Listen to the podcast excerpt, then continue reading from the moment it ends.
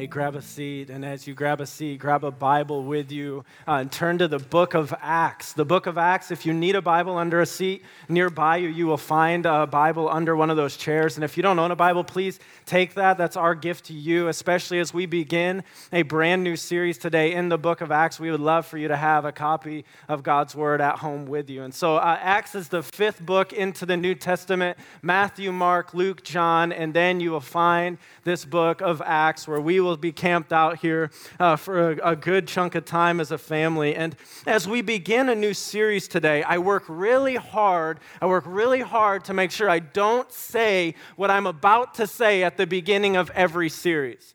Because if I said what I'm, what I'm about to say at the beginning of every series we started, it would mean very little. But what I'm about to say, I say because I believe it deep down in the very core of my heart. And that is this I don't think we have preached a sermon series yet that has the potential to completely transform the way we think about walking with Jesus, like this series has the potential to transform it.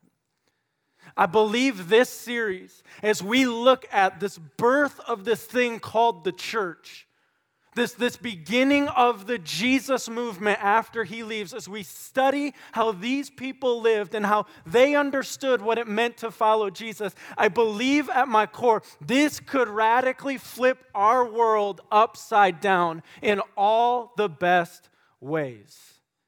I think as we get into this book, uh, God's going to begin to shape and mold what it means for us to follow Jesus. Because I don't know about you, but I just transparently and honestly, there have been days and there have been seasons in my life when I have looked in the mirror and I've just asked the question um, Jesus, is this really what you had in mind when you said, Come follow me? Is, is this Jesus, is this really what you are after? And what I mean by that is, were you really after my life just really kind of blending in with the rest of the community and the rest of culture with a little bit of you sprinkled on top? Lord, were you really just after kind of my life, the whole, the whole pie of my life, just looking like everyone else with, with just a little Jesus sliver as part of that? Or, Jesus, was this thing of following you supposed to be an all consuming, overwhelming, life transforming passion? Like I see when I study this book of your early followers. Are you here and are you bored following Jesus? Are you here and have you ever asked the question is, is this really what um, people say it is? Here's the deal as we get into this book, we are going to find this early Jesus movement radically consumed by this person, this God man named Jesus, and radically transforming the communities in the world in which they interacted. I don't know about you, but I want that. I want that kind of following after Jesus. What you see here about this thing he calls the church this group of people that was that's supposed to be a group of people just on this radical movement uh, to proclaim the gospel across the globe to make disciples to the glory of god. They didn't view it as the, just a building that they went to for an hour and a half a week. They didn't view it as, as, as just a service they attended. It radically transformed the way that they interacted every single day. What if God wants that to be said of His church today? What if, as we live in a community where as we drive down the roads, there's churches that line them, churches that line them, churches that line them. Um, what if those churches became the church of Jesus Christ that it radically transforms everything about the community in which they're planted. That's what we're after in this series. An all consuming, heart transforming, radical following after of Jesus to gain a good, a better understanding of what it means to follow him and what it means to be his church lived out in our life. And so here's a question I want to raise for us as we begin this series. And the question is this how did the very first Jesus followers understand what it means to follow Jesus? Think about that question. As we open these pages, what we're going to study is the movement of the very first church, the very first Jesus movement. How did they understand what it was to look like to follow Jesus? Because we know this. Things drift over time. Uh, uh, illustrate that. Put a boat in a body of water. Don't tie it to a dock. Uh, go to sleep that night. Come out the next morning. And where will that boat be? Who knows? Down the shore, in the middle of the lake. Oh, oh, things drift over time. Do that again another night. The boat will be across the lake. Things drift over time. What am I talking about a boat for? Here's the deal we have to acknowledge that since this day of these Jesus followers we're going to study, almost 2,000 years has passed. And in 2,000 years, um, throughout the different centuries, throughout different church traditions, we have created some constructs, maybe and added on here what it looks like, what we think it looks like to follow Jesus. We have to get back to the heart of the question what did these early Jesus followers understand about what it meant to follow Jesus? What did they understand about what it meant to be the church? And how does that get us back to this radical following, life transforming, all in action that we see right here. You with me on that? You ready for that?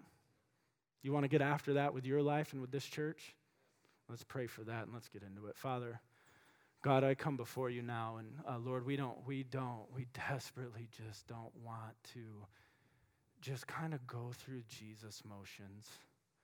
Lord, we don't want you to be a sliver of the pie. We want you to be the whole thing. Lord, we don't want you sprinkled into our normal everyday life. We want you to be at the foundation of it, radically shaping every day to day interaction and task that we perform. We want to be a Jesus people. And Lord, as we study throughout the course of this coming series what that looked like in the early days of this church forming, Lord, would this radically transform the way we think about what it means to follow you? Would it radically transform the way we think about what it means for us to be a church? And Lord, would we see the pouring out of the power of your Spirit on your people like we see in this book? You are the same God. You want to do a mighty work in our midst. And you want to do a mighty work in our midst for your glory, that everyone watching would just go look at the God of the universe doing that. So, God, will you please, Lord, make us into your kind of people through this study? We beg you for that, God. In Jesus' name, amen. So, today's message, as we begin a new series, um, let me break today's message into two parts. And here's part one. Part one, we're going to spend some time introducing the book of Acts. Because here's the deal um, anytime we read something, we have to put what we're reading into its proper context. If you've been around Harvest anytime at all, you know every time we begin a new book, I say something like this that we have to set into its context, understand the context and background in which a book of the Bible is written. And here's the deal we do this with everything that we read, whether we think about that or not. When we go to the mailbox and pick a letter out of the mailbox, we begin to immediately put it in its context. We look at the return address, right? We see who it came from as we open it up, we begin to kind of make some uh, judgments about it. If it's a typed letter on a letterhead, we go, this is going to be a bit more formal. If this is handwritten in a note, um, we know this is a bit more personal. We do this when we stroll down the aisle at Barnes and Noble. Before, how many Barnes and Noble fans in here? May God bless you all. Love that place. My little getaway down here. When you stroll the aisle at Barnes and Noble, Before you buy a book, you pick it up, you look at the cover, you read the back cover, you understand what the, who the author is. Everything we read, we just kind of naturally put into context. We have to do the same thing with the book of Acts. So, part one, we're just going to introduce ourselves to this book. Part two, then, we're going to get into it and have some practical application from the very first verses of the book of Acts for our life today. So, part one, let me introduce us to this work that we traditionally call the Acts of the Apostles. And to do that, we can use um, Acts chapter 1 and verse 1 to help set the stage for this. So get there with me, Acts 1 1. And we're going to read the first, um, first couple words of this verse. It says, In the first book, O Theophilus. Now just stop right there for a second. And um, we, when you study the Bible, interrogate the text, ask questions of it. When you begin the book of Acts and it starts, the first four words of the book says, in the first book. What's a good question we should be asking as we read this? What's the first book? That obviously the writer of the book of Acts, this is not his first work. So, who was the writer of the book of Acts? The writer of the book of Acts was a physician, a doctor by the name of Luke, Dr. Luke. Um, Luke was most likely a, not a Jewish man, but a Gentile, a non Jew, who early on in the Jesus movement decides that he's going to follow this Jewish rabbi, this, who he believes is the Christ, the Messiah of all of the world. Um, Luke was the kind of guy you hated talking to at a party. Luke was the kind of guy who made you ask the question, What am I doing with my life? Hey, hey, Luke, uh, what do you do? Oh, I'm, I'm a doctor, um, and so by day I save people's lives, and then at night um, I basically record some things that are going to be studied for the next 2,000 years as world class history. what do you do? I do stuff like that. Like Luke was the, like, I want you to understand this. Luke was brilliant. And non Christian scholars read his works and they go, yeah, like I don't really like what he has to say, but that's pretty good history. That's pretty spot on stuff. I want us to get this because as we get into the book of Acts, we are going to come across and be confronted with some radically supernatural work we are going to stumble across as we study this book like God shows up and God does some crazy awesome stuff. Get this this was not recorded by some religious nut living out in the hills somewhere. This was a world class, brilliant physician who's a world class historian it's like his side job. Unbelievable stuff. In the first book, it tells us um, Luke Luke's written a book before this. Any guesses to what that book might be? The Gospel of Luke. And so, to understand something that Luke Acts is a two volume work, they go together. Have you ever understood that Luke and Acts go together? It's crucial for us to get a right understanding of the book of Acts as we study it, that this is the second volume of a two part work. And Luke begins this two part work in the beginning of the Gospel of Luke with these words. It's on the screen. Inasmuch as many have undertaken to compile a narrative of the things that have been accomplished among. Do you think the dude's smart? Like, can you see him there, like just chewing on the edge of his glasses? Is he, Inasmuch as many have undertaken to compile a narrative of the things that have been accomplished among us, just as those who from the beginning were eyewitnesses and ministers of the word have delivered them to us, it seemed good to me also, having followed all things closely for some time past, to write, what's it say? To write what? To write an orderly account for you. Most excellent Theophilus. Now, who's Theophilus? That's a right reaction. We don't know. Um, Theophilus most likely could be a political leader. Uh, the way that Luke refers to him as most excellent uh, speaks to a level of respect, uh, a dignitary that you would refer to uh, correctly. Um, I'm looking, um, this is off the cuff, but Brian, I'm going to I'm gonna use our friendship here. Um, we, use, we use titles of respect out of people. Um, um, when Brian and Donna started coming to the church uh, shortly after, um, Brian was a, a, general, and we thank him for his service, but he was a general. And um, I had a meeting with a young couple, and they're like, Did you know General Copes comes to our church? And I'm like, Brian? But for these people serving in our military, they, could, they were never going to refer to Brian, my friend Brian, as he was General Copes. And there's a level of rightful respect in how they, how they talked about him in that. This is what you see with Luke. We don't know exactly who Theophilus was, but there's a level of respect. Most excellent Theophilus. And so he's writing a two part work. And he's writing this orderly account to this man named Theophilus. Now, let's understand what Luke's goal is as he writes volumes one and volumes two of the work of Jesus. Uh, Luke's goal is this to compile an orderly account of the life of Jesus and the movement of Jesus. Volume one is the book of Luke. Volume one records the orderly account of the life of Jesus up to the ascension. Now, church words. Let's get them all so we're all on the same page. Crucifixion refers to Jesus dying uh, on the cross. Resurrection refers to Jesus rising from the dead, stone rolled away. He walked out of that grave, and all God's people said, conquered sin, conquered death, crucifixion, resurrection, ascension.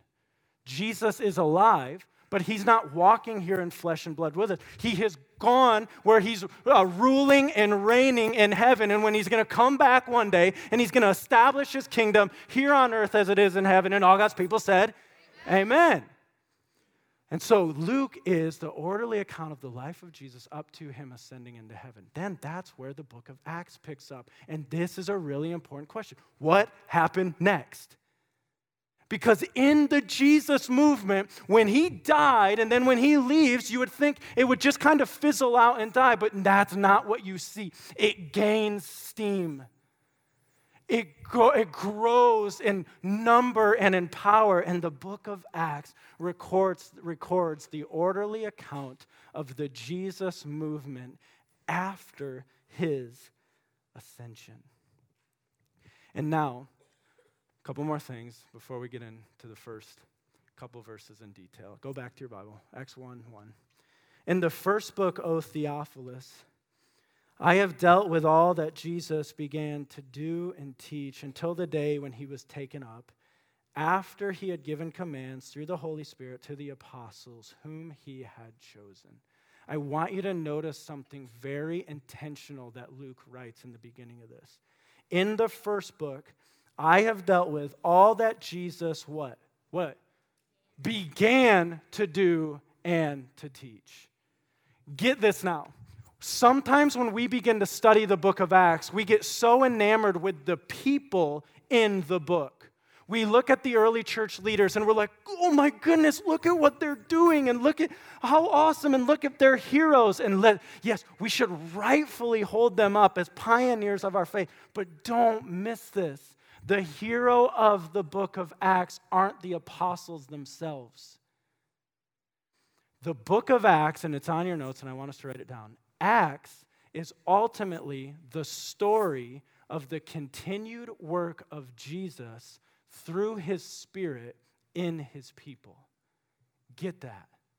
How do I know that? Luke says in my first book, I wrote all that Jesus began to do and to teach. The point of the second book is all that Jesus continues to do and to teach by the power of his Spirit dwelling in his people. Folks, this is good news for us.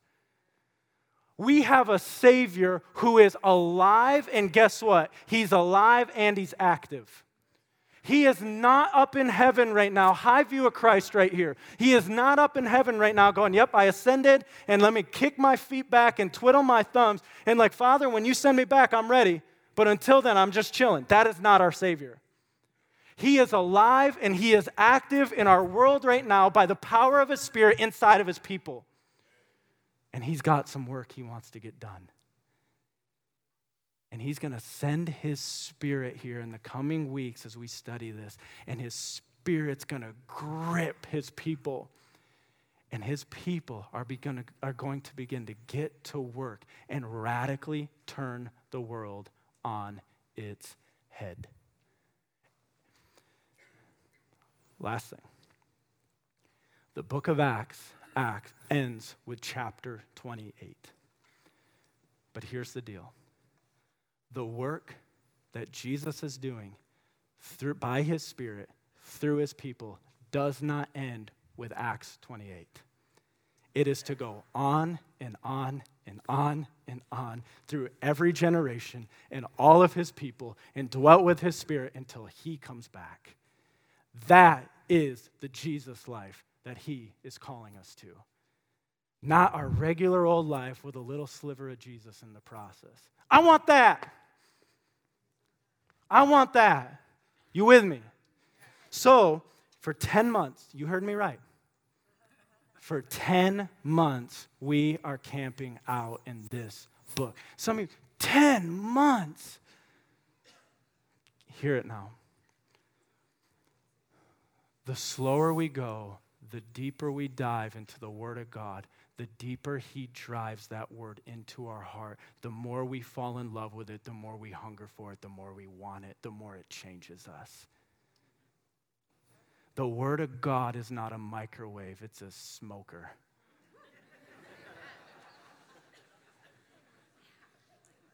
I mean, it is, it is a brisket you just pulled the bone right out of. Come on now, right? And I'm confident. What will God do in our midst as we camp out for 10 months in this book? What will He do to shape our church? What will He do to call us into the joy filled, radical following after of Him? That's what we're after in this. So, part one, the introduction to the book of Acts. Now, let's go to part two here. Um, part two, and I want us to pick it up here in verse three before you. He presented himself alive to them, to his followers, to these disciples. He presented, Jesus presented himself alive to them after his suffering by many proofs, appearing to them during how long? During 40 days, and speaking about the kingdom of God. Now, just stop right there and let's understand something for the typical Jewish man or woman. They were waiting for the Messiah to come. There's been this long wait. Oh, come, Lord, send this Messiah. Now, their perception when the Messiah came, this Savior, he was going to establish his rule and reign on earth right then. He was going to establish a geopolitical kingdom where he would set up his kingdom.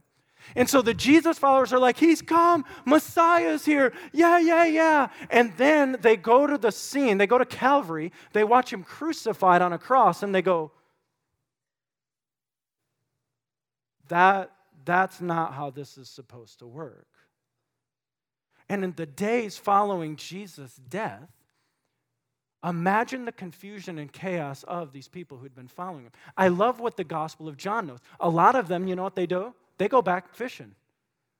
They go do what they were doing before Jesus called them. They, we wouldn't have known what else to do. And then he raises. And then he begins to appear to them. And over the course of 40 days, he appears to them bodily. He's eating with them, he's teaching them, and he's teaching them, back in with your text in front of you, verse 3, he's teaching them over 40 days and he's speaking about the kingdom of God. He is now unpacking before them what we have as our Old Testament, the Hebrew scriptures that speak to that the Messiah must suffer, he must pay the penalty for sin and death, he will rise again, he will establish his kingdom. The, Jesus is unpacking all of this for them so that they can now understand what this is all about. And then he gets to verse 4. And while staying with them, what? What do you do? While staying with them, he ordered them. So stop, don't read ahead. Don't read ahead. Get it now. You've been following Jesus. You think he's dead. He's risen from the dead. Uh, you've seen him. He's now been over the course of 40 days. He's appeared to you in different times. He's been explaining to you what the kingdom of God, what it means, when it will be established. He's been teaching you all this. And now he's going to get to the place where he's going to give you a charge, he's going to give you an order. And now, like the old athlete in me pictures Jesus up in front of a locker room with his team in front of him, and I expect the order to be, and now go.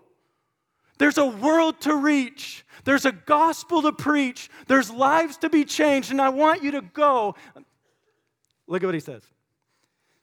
And while staying with them, he ordered them not to depart from Jerusalem, but to what?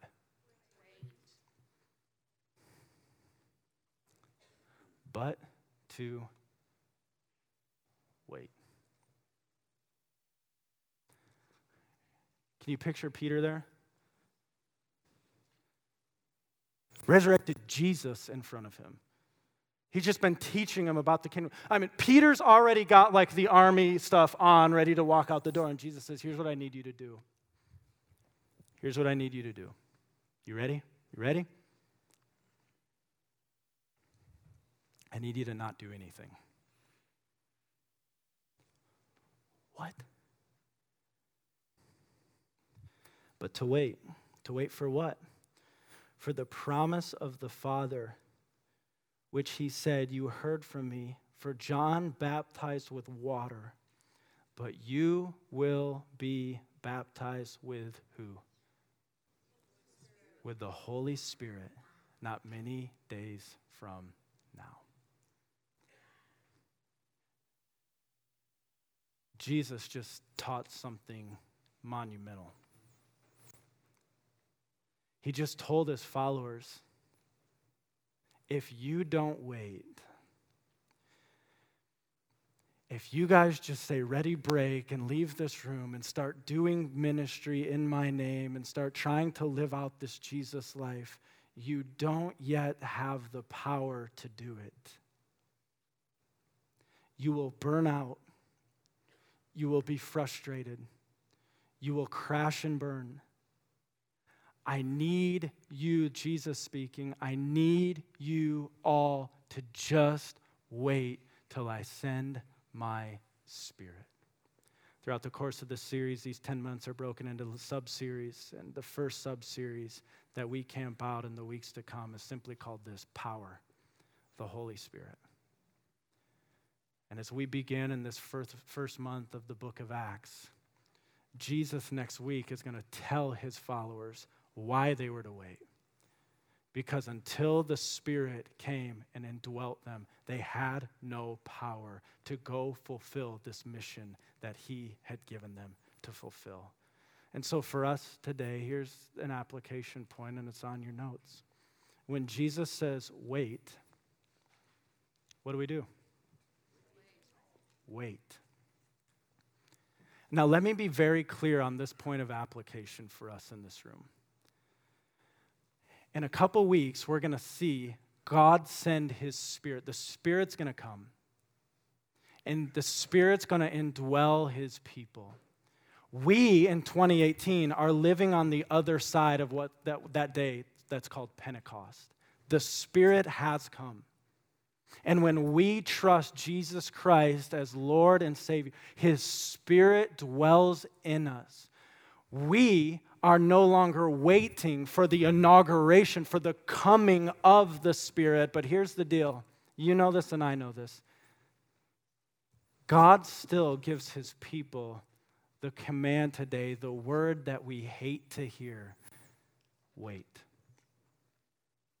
What does God ask us to wait on these days? Not the coming of his spirit but God will clearly ask us to wait on the prompting of His Spirit. He will ask us to wait on the leading of His Spirit.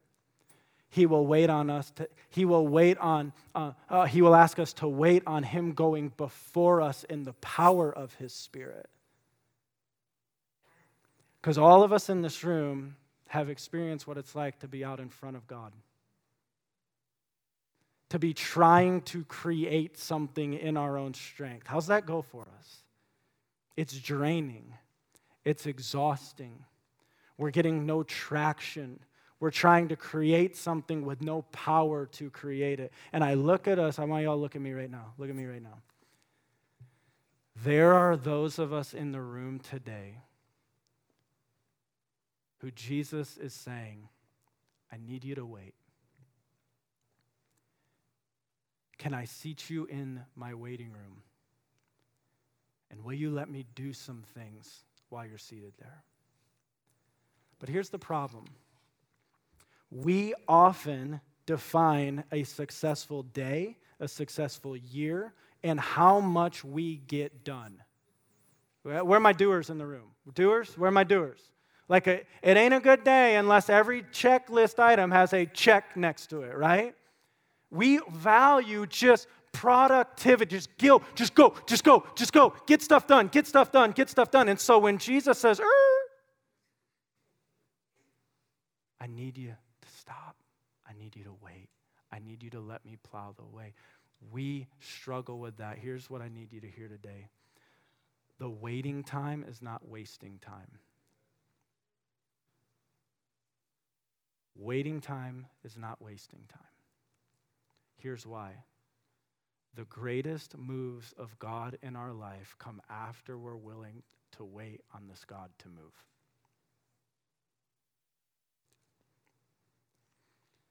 Some of you are in here today in very tangible waiting seasons. You need a job. You are waiting on the Lord to provide that job, that career that you're waiting for. Some of you are in here and you're waiting on God to finally break loose in the life of someone you love dearly, who you've prayed for for years and decades. Some of you are here and you're waiting on news. You're just waiting. You're just waiting for the letter to come. You're waiting for the phone call to come that you know as soon as you hear whether the yes or no comes is going to radically transform your life for the better or for the worse. And God has you in a season of waiting. Would you understand something? Would we understand something? The waiting time is not wasting time. And God's greatest moves in our life often follow the seasons we're willing to wait on that God to move. And this is what he says here you totally expect, with all of the ministry, all the work that's got to get done, you totally expect Jesus to stand in front of his followers and go, Now go, now go. That's coming. That's coming. But the command to go follows the command to wait, because if they go without his power, it will epically fail. So I want to just illustrate this just from something from my own life, and hopefully you'll be able to relate as we unpack this. Um, it was the spring of 2009 when I knew for the first time that God would one day call, uh, call me, call us to plant a church. And I was on a phenomenal church staff for the first five and a half years of ministry. And as part of being on that staff, there was an, uh, there, our senior pastor really kind of took me under his wing and kind of became my spiritual, my ministry dad. And so from 2009 on, every opportunity that looked like that arose to plant a church, I'd be like, Is that it? Can I go do that? Can I go do And he'd be like, Simmer, young grasshopper. Wait. Uh, it was the spring of 2013, and um, God had brought about an opportunity that my spiritual mentor was going, Hold on, I don't know how that, but I'm like, no. A church in Orlando, Florida, had a vision to plant a church on the other side of Orlando, Florida. And uh, this opportunity was presented, and I said, if there's ever a call of God on your life, it's certainly Orlando, Florida. and um, if they would have sent the paperwork to agree to something prior to even flying down there, it probably would have been signed and ready to hand to them when we got there. We get on the plane in Indy. Erica and I, Pastor DJ and Hillary, get on the plane in Indy. We land in Orlando within an hour. I'm not kidding you. Within an hour, it was a clear no. And I went, now hold, hold, hold on, God. Do you see the entrance to Disney right there? He said, No. Hold on, hold on, hold on. It's February. You feel it out here? He said, No. And we got back on the plane. I looked at Eric. I said, This is what we've been waiting for. We've been waiting to plant a church. Like, we're going to say no to this. And God, from that spring of 2013, put us back into his waiting room for a year. And a year, like almost to the weeks, to the month, a year later comes. And over that year, God had done something. He had finally brought my heart to a place. My wife's heart had always been there. She's way more mature than I am. He had finally brought my heart to a place where I said, You know what, God, I'm good. Like, if you want us to stay here for, like, I'm, I think I'm good with that. If you want us to go plant a church, I think I'm good. I'm just, I'm, I'm good. Whatever you want to do. Spring of 2014, another call. Hey, got a small group of people on the south side of Indy looking to plant a church. The Lord began to confirm it, the spiritual mentor in, in our life. He said, Look at me. You're going to do this. God is in this. And then when you leave in another church to plant a church, it's not like super kind to just poach their staff and bring them with you like rob Peter to pay Paul type thing. The spiritual mentor, the senior pastor of that church said, and here's the deal DJ's going with you, and you guys are doing it together. Often, the greatest moves of God in your life follow the season you're willing to sit and wait and let that God move. And um, why I think God uses the waiting room because I think he's doing something. The waiting room for him is his greatest instrument of building faith inside of our heart. He just wants us to trust him. The waiting room is his ability to build that trust and to bring our heart to a place where we say, I believe you know best. And I believe you have every intention as my good daddy that you want my greatest good and you want your greatest glory through my life. I believe you know best. I believe you see the end from the beginning, and I believe your perfect timing will prevail. That's God's purpose in the waiting. And these apostles who he says, I just need you to wait, the power is going to unleash on them soon, and they're going to go and be a part of his story of great things built for his kingdom, but it only came after the waiting. And as we wait, God's building trust. You stand with me?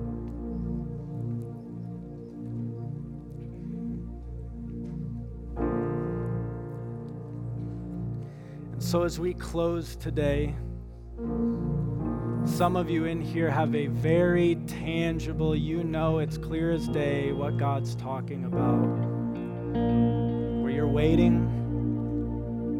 He's wanting to use it to birth trust in your heart. Others of you just tuck this sermon away and bring it out on the day where it becomes clear. But as we sing this now, sing it as a prayer.